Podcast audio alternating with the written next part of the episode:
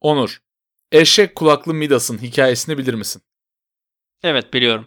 Peki sen dokunduğun her şeyi seçeceğin bir maddeye çevirebiliyor olsan hangi maddeye çevirmeyi seçersin? Ateş. Peki başlayalım.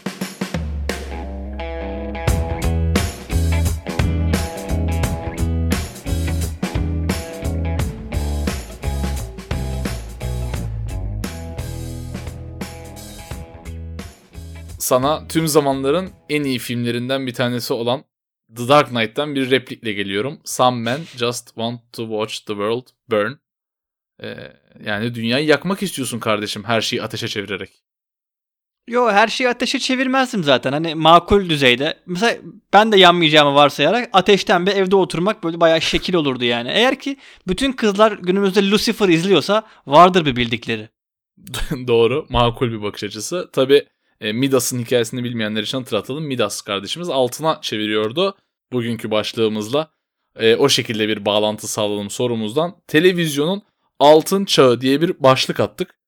E, acaba ne düşündünüz bölüme gelmeden bilmiyorum ama Onur sana önce televizyonun altın çağı dediğimde sen ne düşündün? Bu çocuk ne diyor dedin mi? Televizyonun altın çağı deyince benim aklıma böyle şey başlıklar geliyor. Hani televole vardı biz küçükken 90'lı yılların sonunda böyle. Ee, ilk başta spor programıydı. Sonra magazin artı spor oldu. Sonra full magazin oldu. Oraya atılan böyle e, işte sansasyonel başlıklar vardı. Onun gibi bir başlık yani. Televizyonun altın çağı. Böyle işte pop müziğin altın çocuğu var. Yani türkünün evet. altın çocuğu. Küçük İbo. Öyle bir başlık. Biraz arabesk buldum başlığımızı. Buna internet çağında clickbait diyoruz. Hoş geldiniz clickbait başlığımıza ama tabii ki bu konu hakkında konuşacağız. Yani altın çağlardan veya hangi çağın altın çağ olduğunu düşündüğümüzden bahsedeceğiz. Ee, şöyle bir soru sorayım sana. Dinleyicilerimize soruyorum aslında bu soruyu. Böyle 1990 öncesi hani belki Dallas izlemişsinizdir ama e, kaç tane dizi izlediniz diye şöyle bir bir oturun düşünün dinleyicilerimiz. Kendi içinizde bir değerlendirme yapın. Gerçekten merak ediyorum. Böyle 1960'lardan 70'lerden diziler izliyor muydunuz? Özellikle yabancı diziler tabii ki yerli dizilerimizden bahsetmiyorum ama özellikle Amerikan yapımı dizileri böyle o zamanki dizileri izlediniz mi? İzlediyseniz gerçekten çok özel bir ilgi alanınız vardır. Şahsen ben kendi adıma söyleyeyim o, o, o yıllardan pek bir dizi izlemedim. O yüzden altın e, televizyonun altın çağı değerlendirmesine o yılları almayacağız. Yani 1960'lar olabilir altın çağı da biz yoktuk. Yani hatta böyle televizyon altın çağı deyince şimdi hani işte ilk olarak televizyon 1920'lerin başında İngiliz bir mimar tarafından bilmem ne köyünde bulundu. Yani öyle bir şey de anlatmayacağız. Eğer ki böyle bir merakınız varsa evinizde internet yoksa Meydan Larus ki internetiniz varsa Google'u kullanarak o tip e, kitabi bilgilere rahatlıkla ulaşabilirsiniz. Bizden zira böyle teorik bilgiler beklemeyin. Çünkü bilmiyoruz aga. Ama şimdi ben teorik bilgi verecektim benim önümü kestin. Tamam vermeyeceğim. Dinleyicilerimizi sıkmıyorum. Sadece şunu söyleyeyim. E, Golden Age of Television, televizyon altın çağı diye gerçekten bir tabir kullanılıyor. Bu tabiri Amerika'da 1950'lerdeki diziler için kullanmışlar. Niye kullanmışlar bilmiyorum. Ama kullanmışlar. Bizim tabirimiz başka. Şimdi biz o değerlendirmeye başlayalım. Ee, ben açıkçası kendi çapımda şöyle bir baktım çıkan dizilere. Böyle 1995-2005, 2005-2015, 2015 günümüz gibi 3 tane çok böyle basit göz kararı bir döneme ayırdım. Sen şimdi şöyle hafızanda bir geri gidip bak.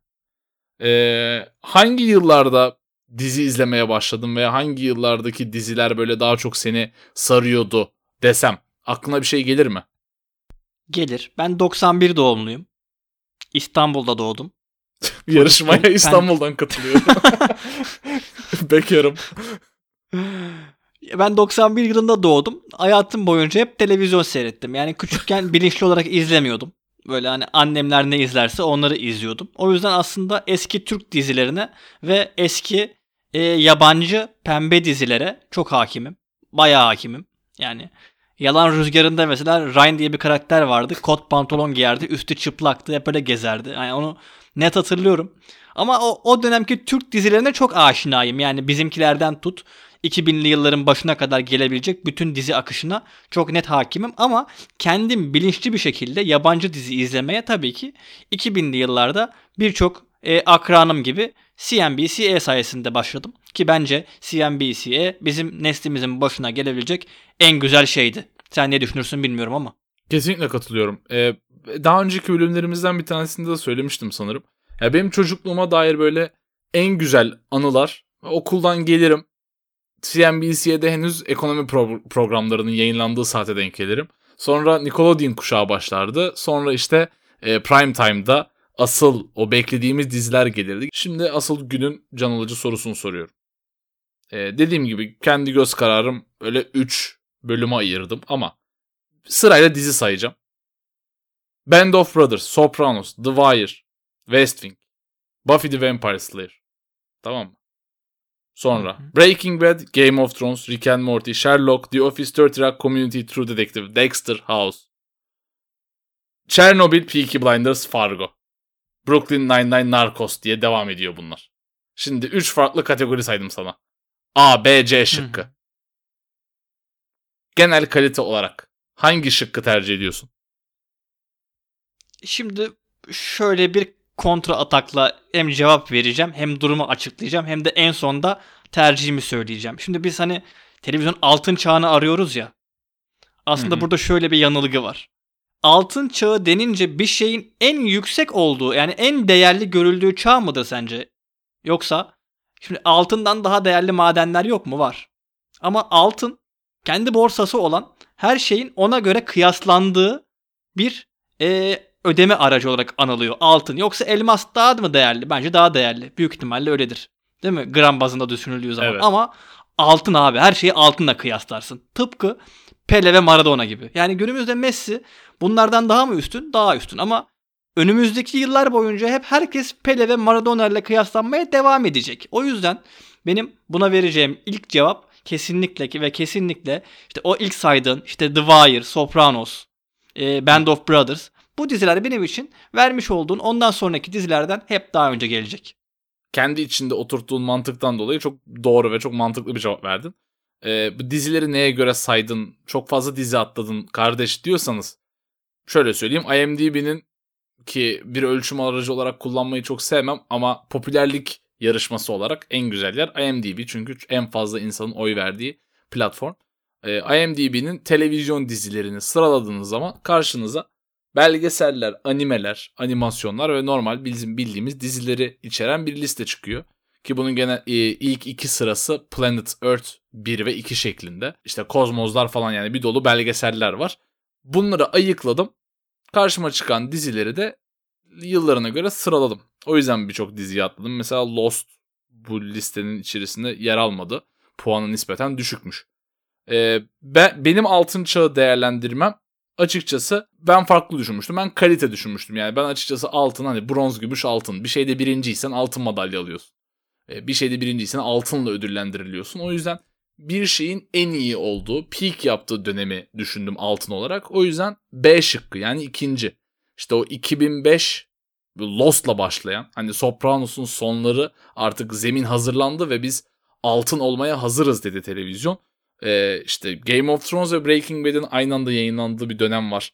E, The Office, 30 Rock ve Community'nin aynı gün yayınlandığı bir dönem var. E, benim için o yıllar işte 2010'ların başları özellikle e, açıkçası televizyon altın çağı olarak nitelendirebileceğim bir dönem.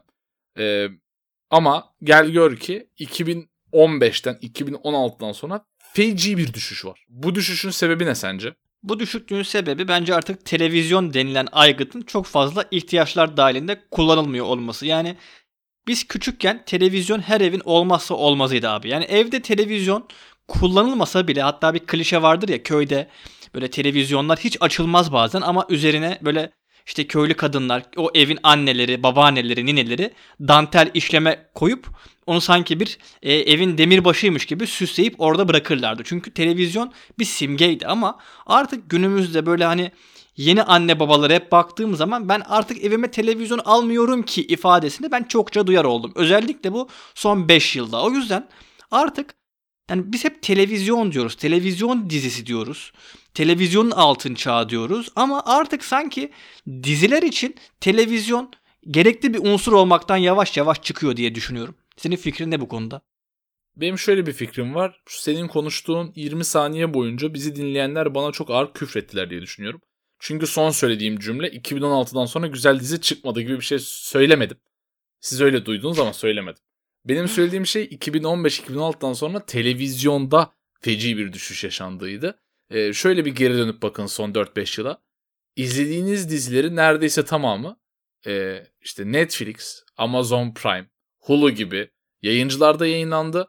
E, televizyonda yayınlanan diziler bile örneğin bir HBO yapımıydı. Tamam HBO bir televizyon kanalı, paralı bir televizyon kanalı Amerika'da ama HBO'nun bile artık insanlara birinci ulaşım şekli HBO Max oldu. Yani kendi yayın, kendi e, streaming servisinden yayınlamaya başladı. O yüzden televizyonda feci bir düşüş oldu dedim. Yani dizi kalitelerinde bence yine bir düşüş var bu arada. Hani 2010 başlarına göre ama tabii ki o kadar büyük bir uçurum yok arada.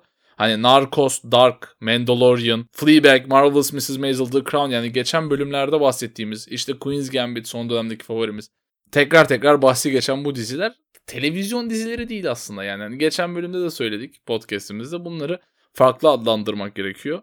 E, açıkçası istatistikler de beni destekliyor. Hani 2011-2016 arası dünya genelinde izleyici sayısı peak'e ulaştı televizyonda. 2018'de güm. Öyle, öyle bir düşüş var ki böyle uçurum aşağı böyle laks diye inmişiz.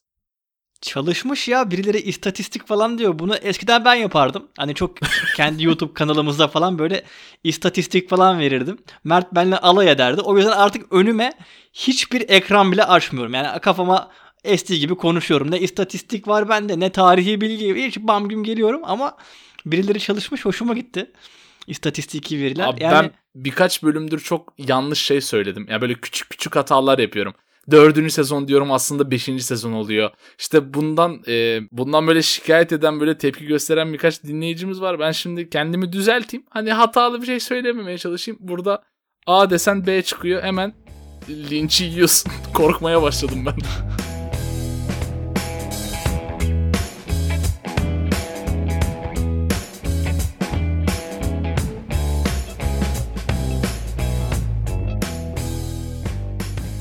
Şimdi şöyle bir sıkıntım var. Yani tamam artık dizileri yani iyi bir dizi kültürüne sahip olmak için bir Türk e, insanının aylık olarak vermesi gereken ücret yaklaşık olarak 50-60 TL sırf platformlara üye olmak için.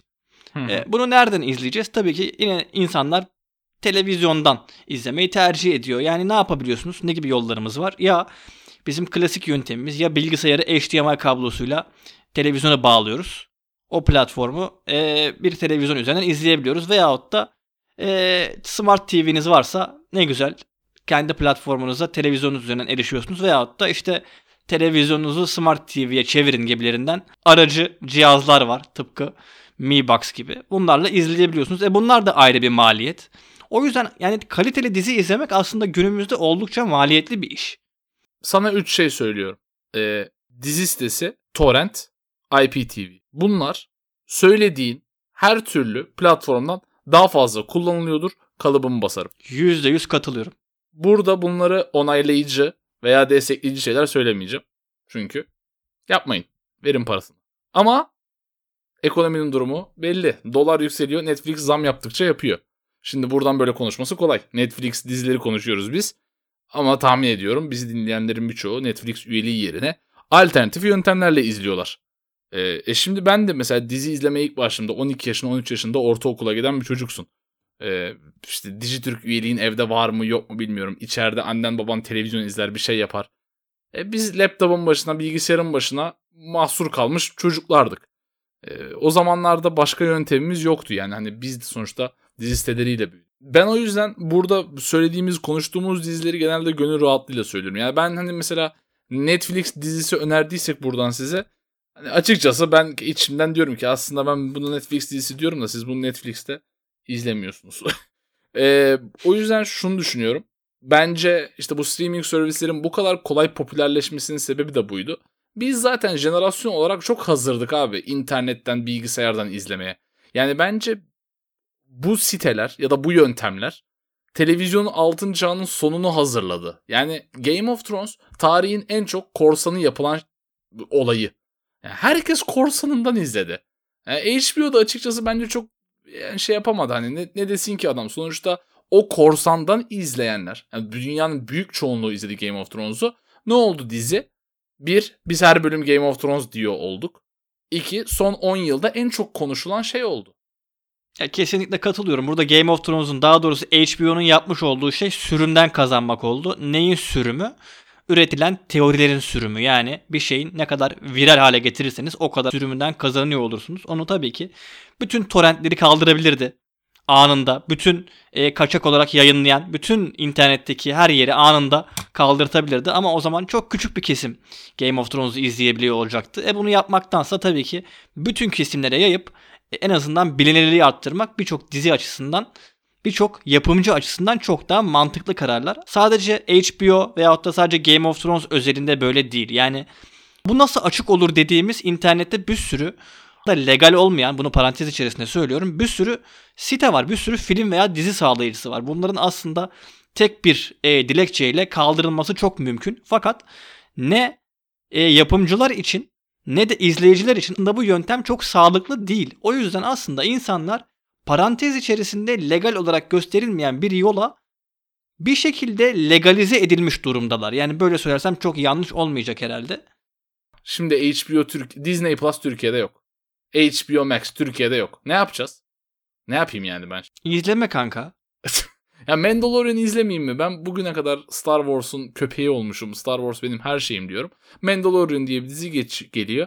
Benim bu diziyi yasal yollarla izleme imkanım yok. Yani evet maalesef durum bu şekilde. Günümüzde televizyon algısı zaten yıkıldı. Dizi algıları tam olarak nerede, nereye gidecek biz de bunu anlayamıyoruz. Ama biz bunlara tabii ki hala bir televizyon dizisi demeye devam ediyoruz. Tıpkı nasıl futbolda hep meşin yuvarlak diyoruz. Aslında meşin nedir? Koyun derisinden yapılmış bir e, malzeme aslında artık topların tamamı herhalde 20 yıldır falan plastikten yapılıyor ama biz nasıl bunlara meşin yuvarlak diyorsak dizileri de işte televizyon şov, televizyon dizileri, televizyonun çağı bunları demeye devam edeceğiz. Fakat ben artık yani yavaş yavaş televizyonların sadece ve sadece işte nesnelerin interneti kavramının da günümüze gelmesiyle internete bağlanıp yansıtabilen bir cihaz olarak artık e, akıllara gelmesi gerektiğini düşünüyorum. Buradaki bir diğer sıkıntımız ise tabii ki televizyonda gösterilen o enfes harika mükemmel muazzam yapımlar. Yani şimdi televizyon dizisi deyince Türk televizyonculuk anlayışına değinmezsek olmaz. Hı hı. Abi böyle yapımlar nasıl yapabiliyoruz ki şu anda toplumu çok ciddi bir şekilde yanlış yöne doğru yönlendiren televizyon yapımları var. Buna reality show'lar da dahil, tartışma programları da dahil, dizi ve filmler de dahil. Şu anda insanları birleştirici, insanlara mutluluk verecek hiçbir unsur yok televizyonda. Bizim bu 90'lı yıllardaki e, durumla ki benim o altın çağım o yıllar şu an arasında en azından tırnak içerisinde televizyon dahilindeki en büyük fark bu bence. Bir adet Türk Türk dizisine rast geldim. Geçen cuma ki Ali Atay'ı severim. Özellikle Leyla ile Mecnun'u çok severiz. İkimiz de. Ee, neydi? İşte Yargı Savcı Bey şey son yaz. Tamam mı? Çeşme'de çekiyorum. Çok da güzel. Çeşme ben iki hafta önce Çeşme'deydim. Böyle gördüm. Aa dedi ben oradaydım. Geldi değirmenlerine fotoğraf çektirdim. Alaçatı falan. Güzel yer. Güzel çekmişler. Bilmem ne. Ali Atay başarılı. Abi bak bütün o mafya olaylarını bilmem neleri suç unsurlarına kesinlikle hak veriyorum ve oraları bir daha geçiyorum orayı. Şu an sanat açısından konuşacağım. Yani ben neden 10 dakika 20 dakika boyunca iki karakterin birbirine bakışmasını izliyorum. Arada manalı bir diyalog geçmiyor. Dizi bir yere ilerlemiyor. Yani bence Türk televizyonunun en büyük problemi, ikinci en büyük problemi işlenen konular bir. İkinci en büyük problemi iki buçuk saate yayıyor olmamız. Yani lütfen rica ediyorum elinde güç olan biri şunu değiştirsin. Artık 40-50 dakikalık diziler gelsin haftalık. Yani neden Amerikan dizileri bu kadar yüksek kalite yapımlar olarak gözüküyor bizim Türk dizilerimizin yanında ki biz açıkçası dünyaya en çok dizi ithal eden ülkelerden bir tanesiyiz. Ama ben izleyemiyorum. Yani şey fast forward butonu lazım. Yani kaydedip sonra izleyeceksin. Güzel yerlerini izle, sıkıcı yerlerini ileri sar metodu. Niye? Çünkü adam 3 saat dizi yayınlamak istiyor. Her saat 12 dakika reklam verebiliyor. Totalde 40 dakika reklam veriyor. 40 dakikayı satıyor, para kazanıyor. Tamam medya bir iş kabul ediyorum da yani açıkçası televizyonun sanat boyutunu kesinlikle göz ardı etmiş durumdayız ülkecek. televizyon bir para kazanma aracı ya da işte boş boş bakma aracı. E, o yüzden ben de açıkçası şikayetçiyim. Yani senin şikayetlerine katılıyorum. Artı üzerine kendi şikayetlerimi de eklemek istiyorum yani bu şekilde. E, kesinlikle altın çağ gibi bir şey Türkiye'den günümüz için bahsedemeyiz. E, çok kötü bir durumdayız bence açıkçası günümüzde. Şöyle bir soru sorayım sana. Geleceğe umutla bakmana sebep olacak bir şey var mı peki? Hani 2020-2025 arası altın çağımız olacak gibi bir şey söyleyebiliyor musun? Söyleyemiyorum. Yani bana bunu söyletecek bir şey yok ortada. Ne bir yapımcı var, ne bir senarist, ne bir eser yok ortada.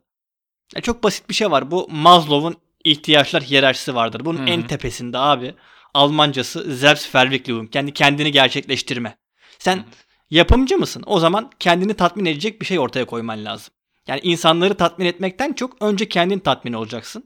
E böyle birisi yok. O yüzden ben de geleceğe umutla bakmıyorum açıkçası. Ben Türkiye için de bakmıyorum. Dünya geneli içinde televizyonculuğun geleceğinin çok açıkçası karanlık olduğunu düşünüyorum. Artık haberler bile televizyon dışı kaynaklardan alınmaya başlamışken tek kalan şey e, canlı spor yayınları ki onlar da işte dövüş sporları, motor sporları özellikle işte online yayınlara geçmeye başladı.